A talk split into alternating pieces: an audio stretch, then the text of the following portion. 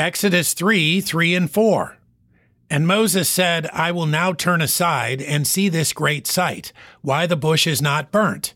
And when the Lord saw that he turned aside to see, God called unto him out of the midst of the bush and said, Moses, Moses. And he said, Here am I. It's interesting to note that Moses has a conversation of sorts with himself about what he is going to do, ultimately deciding to turn toward the bush. Another important observation is that God waits for Moses to turn before he speaks.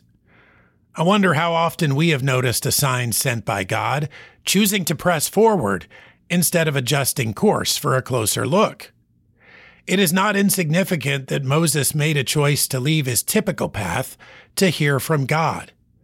Those of us who make our own way in life, oblivious to circumstances and situations God may use to guide us, make a grave mistake. Our burning bush may not be quite so obvious, but it will certainly catch our attention. Let's be prepared to turn aside and see a great sight today. Exodus 3 3 and 4. And Moses said, I will now turn aside and see this great sight, why the bush is not burnt. And when the Lord saw that he turned aside to see, God called unto him out of the midst of the bush and said, Moses, Moses.